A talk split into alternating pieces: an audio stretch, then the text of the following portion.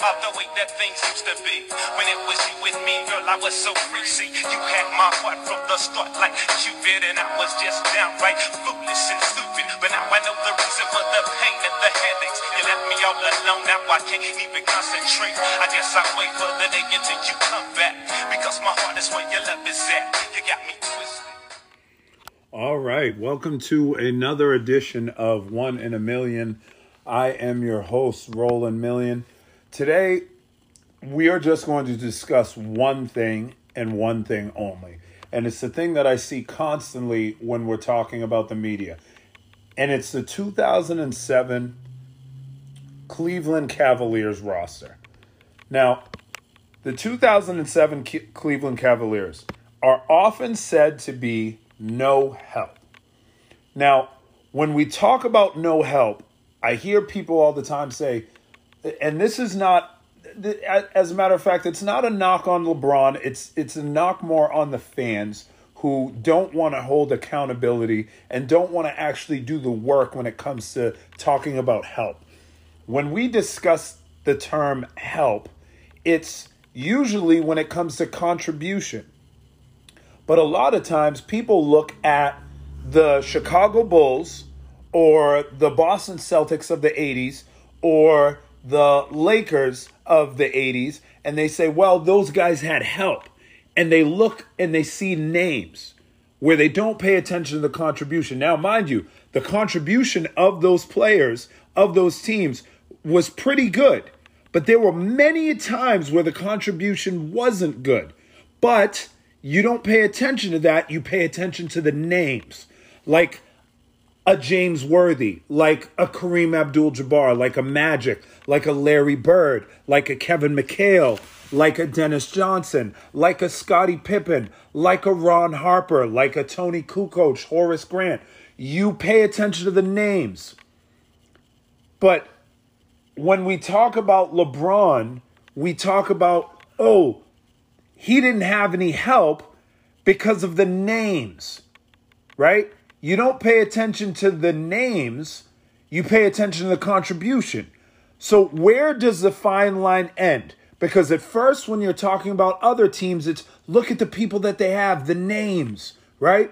But look at the names that LeBron has played with Dwyane Wade, right? Ray Allen, Chris Bosh, Kyrie Irving, Kevin Love, Anthony Davis, Rajon Rondo, Dwight Howard, the Carmelo Anthony, Russell Westbrook. The majority of these people that I've named are all top 75 players.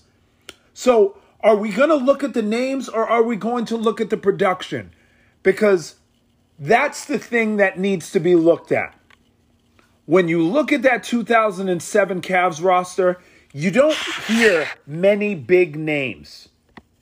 You don't hear many big names at all, okay? Big Z is not a big name. He was an all star once. Eric Snow, Anderson Varejao, Donyell Marshall, Ira Newble, Sasha Pavlovic, Drew Gooden, right? Larry Hughes. I don't know if I said these names already. I'm just I'm just going off of what I, I remember, right? And then you have LeBron, obviously the alpha on the team.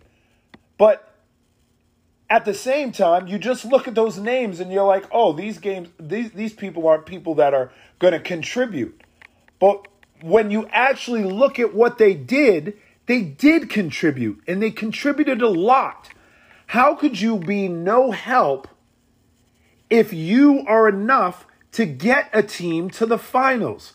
Obviously, LeBron did his part, but like they say, he can't do it by himself, right? He couldn't do it by himself. So if he couldn't do it by himself, what makes anybody think that, oh, well, they weren't any help? Let's go through the whole entire playoffs. Okay. Now, they played the Cleveland, uh, they played the Washington Wizards in the first round. They played the Nets in the second round. They played the Pistons in the third round. And then they played the San Antonio Spurs. Now, a lot of people I see all the time, they say, oh, LeBron dragged this team dragged this team to the um, to the playoffs. This team was horrible. This team was horrible. But if you had actually watched a lot of the games that he played in the playoffs, they weren't actually horrible. Okay? when you go to the first game of the Washington Wizards series, right? They played the Washington Wizards and they won. Now, you know who led them in scoring in that game? Larry Hughes. Okay? And they had four people in double figures. Larry Hughes shot the best percentage on the team, and he got seven rebounds in the game. So you're talking about Larry Hughes, a guy who two years prior, when he was playing on the Washington Wizards, was averaging 22 points a game. Now, he went to the Cleveland Cavaliers the next year. He got injured. His his his production declined a little bit, and I think he was averaging around 16 points a game. But then he comes back the next year, plays a lot more games, and he's averaging about 15 points per game. Okay? But now, first game of the playoffs, playing Washington, maybe he was a little bit inspired uh, because he was playing his former team, but he drops 27 points in the game. Now, the next game in game two, right? The Cavs win again. Now, did he get any help in production, LeBron? Of course he did. LeBron had 27 points himself. Larry Hughes had 19 points and 8 rebounds, the same amount of rebounds as LeBron, but he also had 5 assists. But you know who was the unsung hero in that game? Drew Gooden with 24 points and 14 rebounds. He shot close to 80% in the game, knocking down mid range jumpers left and right. And he went to the free throw line and he shot 80% there too. Now, let's go to game three of that series. Game three of that series. LeBron has 30. Great. Incredible. Big Z has 24 and 8. Okay? He shoots almost 80% on 10 of 13 shooting. Then you have Drew Gooden, who records himself a double double. Then Larry Hughes scores in double figures. Sasha Pavlovic scores in double figures. Meanwhile, Washington only has three people score in double figures. Three people. Now, I'm sure you get the gist of this is that they, the Wizards were a little bit outmatched and then hey, you got some help from your from your players, right? The others as Shaq likes to call them. Hey, LeBron got some help from the others. Now, with that being said, you talk about well, he didn't have help. He didn't have help. He had enough help to win this series. So, what's the difference? I'm not understanding what the difference is. Okay, we move on to the next series in the New Jersey Nets series, right? not too many people scored that many points. They weren't really scoring a lot, okay? He still had four other people in double figures. Now I know you'll say, well, obviously he needs somebody else needs to score. Yeah, somebody else did score. Big Z and Drew Gooden almost had double figures, double doubles. I'm sorry, they had double doubles, almost had double doubles. So that's production, right? Meanwhile, on the other side, they had about four people in double figures, but at the same time, you think about the defense because the Cleveland Cavaliers were a tremendous defensive team. Okay, you had an all defensive player in Larry Hughes, who was all defensive team two years prior to that. Big Z is a solid interior defender. Drew Gooden was a decent interior defender, and Anderson Varejao was just a workhorse. Okay, workhorse. He would grab you rebounds, defend, and work hard. So now, with that being said, they held the New Jersey Nets to under 43% for the whole series. Now, obviously, that's help because LeBron can't guard all five positions, right? He can't guard all five people on the court. So he obviously had some help defensively. Now, last but not least, we have the Detroit Pistons series. Okay? And in the Detroit Pistons series, the first game of the series, who led all scores for the Cleveland Cavaliers when they only lost by three points in the first game? Big Z. Zydrunas Ilgauskas had 22 points and 13 rebounds. Now, LeBron had 10 points, 10 rebounds, 9 assists. But at the same time, LeBron just wasn't doing it on the offensive end. And Big Z was taking over the load scoring wise on the offensive end. Now, when I tell you he wasn't doing what he was supposed to do, the fourth quarter, Big Z had eight points on mid range jump shots. Now, LeBron was giving him those mid range jump shots by penetrating, but LeBron wasn't scoring. He wasn't looking to be aggressive going to the basket. He even had a chance to tie the game or uh, uh, yes, he had a chance to tie the game. He drove to the basket, and instead of laying it up right where no one was, Rasheed Wallace had stepped over to help a little bit, but he was going one on one with Tayshaun Prince. And instead of laying it up, he decided to kick it out to Donyell Marshall for a three pointer, which would have been his 10th assist eh, to get a triple double. And Donyell Marshall missed the three. Now, with that being said, Big Z helped him in that game. Now, all every everybody only remembers is game 5 where LeBron took over and scored 48 points and scored the last 25 points of the Cavaliers team.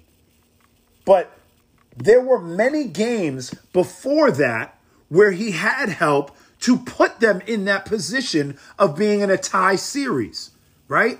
Game 4, they won a game by four points. Four points. Okay? And in that game, LeBron had 25 points. Chauncey Billups had 23. Those were the two top scorers on the team. Now let's go to the next scorer on the game, right? Boobie Gibson. This is where he starts to emerge. He had 21 points in that game. He was four for seven, but he was attacking the basket attacking the basket strong. He went to the free throw line 12 times. He had 21 points. Drew Gooden had 19 points and led them in rebounds. He had eight rebounds. Okay. Now, those two next two guys had more points than the next two guys for the Detroit Pistons. So, again, where are we going with this? He doesn't have any help quote. Okay? How are we going to say that he doesn't have any help when you're looking at the production? Don't just look at the names, look at the production. And last but not least, game six. LeBron is what, three for 11 or something like that, something crazy like that, right? Where he's three for 11, and Daniel Boobie Gibson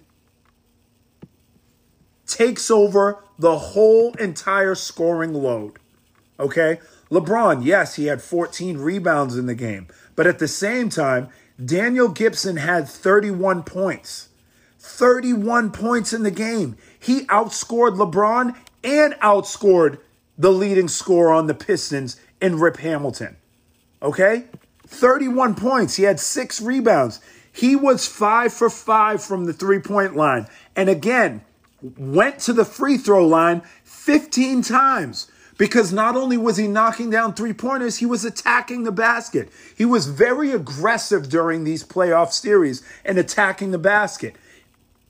Hey, he did the same thing in the San Antonio Spurs series, right? He attacked the basket. He had a couple drives to the basket hard on double teams where he was able to score on Tim Duncan and Bruce Bowen and he led the team in scoring in game one of the NBA Finals as well. So, my thing is, we need to stop saying that the 2007 Cleveland Cavaliers were a bunch of misfits, were a bunch of bad news bears that gave LeBron no help. Okay? They were enough help to get him to the finals. They just weren't enough help to beat the San Antonio Spurs. The San Antonio Spurs were a good team. They were a great team. There's no way that they were going to beat the San Antonio Spurs. Okay? But to say that this team was a terrible team and that they didn't have any help and that LeBron didn't have any help is absolutely ludicrous. It's absolutely preposterous because in game one of that NBA Finals, Daniel Gibson was the leading scorer. Now, of course, I know you're going to say, well, hey, everybody flocks to LeBron more. Of course, they're going to flock to LeBron more. That's what they did with MJ. They flocked to MJ more because MJ is the best player on the team, right? But MJ still got his buckets. He still found a way to score, okay? It wasn't as easy for LeBron because LeBron didn't have a consistent jump shot the way MJ did.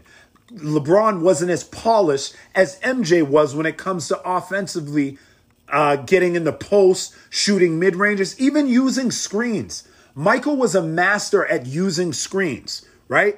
Screening across, reading double teams, finding the open person. He was a master at that.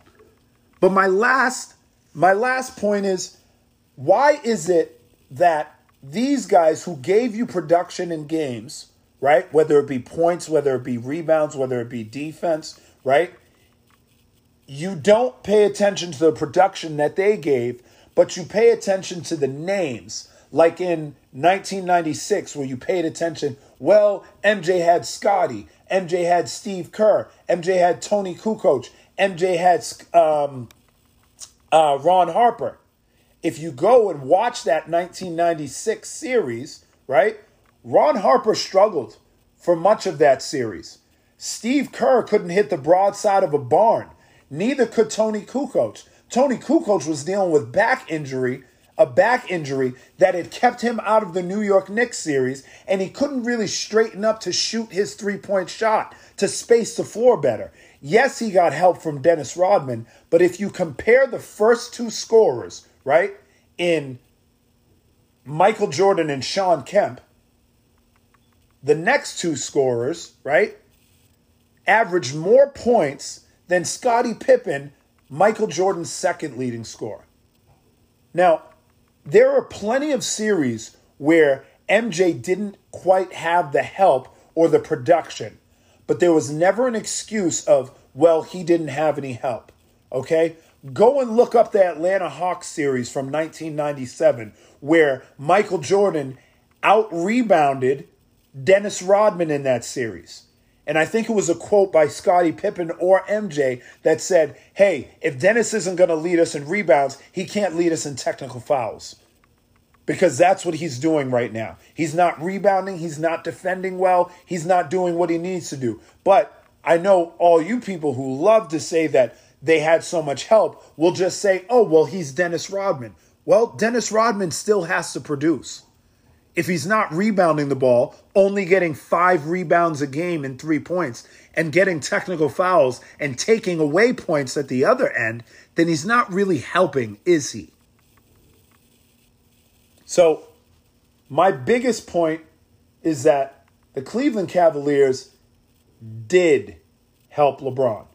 LeBron did have help in multiple games that he won. He had help in the four games that he won or they won in versus Washington, he had loads of help. In the games that he won versus the New Jersey Nets, he had he had some help in points, but mainly some help defensively and rebounding. Versus the Detroit Pistons, he had help from Big Z. And in the two games that they won in game 4 and game 6, he had loads of help from Daniel Boobie Gibson. The game that he didn't really have as much help that he won in was game five versus the Detroit Pistons, where he took over. But again, let's not go with this narrative. Let's stop this narrative of narrative of he didn't have help. Let's stop this this false false advertisement of he didn't have help. He got help to win him four games versus Washington. He got help to win him four games versus the New Jersey Nets, who had Jason Kidd and Vince Carter, better individual talent on that team from top to bottom. And he had enough help to beat the Detroit Pistons, who were back to back to back to back conference finals teams. A conference finals team, right? He had enough help to beat them they just didn't have enough help to beat the Spurs. They couldn't beat the Spurs. And it wasn't any fault of theirs or LeBron's. They just got beat by a better team. A better team. And that's what happens when you play in the NBA. There's always going to be a team that's better. regardless of who steps up and how they step up, there's always going to be a team that's better. So, with the excuses that I hear, oh, well, he didn't have any help, let's stop it. Because the 2007 Cleveland Cavaliers were enough help to get them to the finals. So, they were enough help. They just lost to a better team. All right, this has been another edition of One in a Million. I thank you for joining. Uh, the reason why I did this one two days after I did my other episode is because I'm so sick of seeing all this malarkey from media, from TV, uh, all over the place talking about how the 2007 Cleveland Cavaliers weren't help it's the reason why some people don't actually want to play with LeBron at times is because of fans that scream and disrespect the contributions that players have. Okay? Now, you'll hear it from MJ fans as well. They will disrespect, but at the same time, they know Scottie Pippen is a great player. They know Scottie Pippen was a great player. They know Scottie Pippen was help. Okay? But at times, Scottie wasn't help if you're looking at contribution defensively, rebounding, points, right? If you look at that, sometimes he wasn't helping those games. Sometimes Rodman wasn't helping those games. A lot of the times, Steve Kerr wasn't help in those games. But we magnify the shot that he hit in two, uh, 1997 in game six we magnify that as him being extreme help. We magnify it, but we don't magnify his contribution. 21 minutes, four points, shooting less than 30% from the three point line in some series, shooting 30% from the field and from the three point line in those series. Is that help? Is that help? I don't know. You tell me. But like I said, this has been another edition of One in a Million, Roland Million, Roland Million as your host. Uh, thank you for joining me.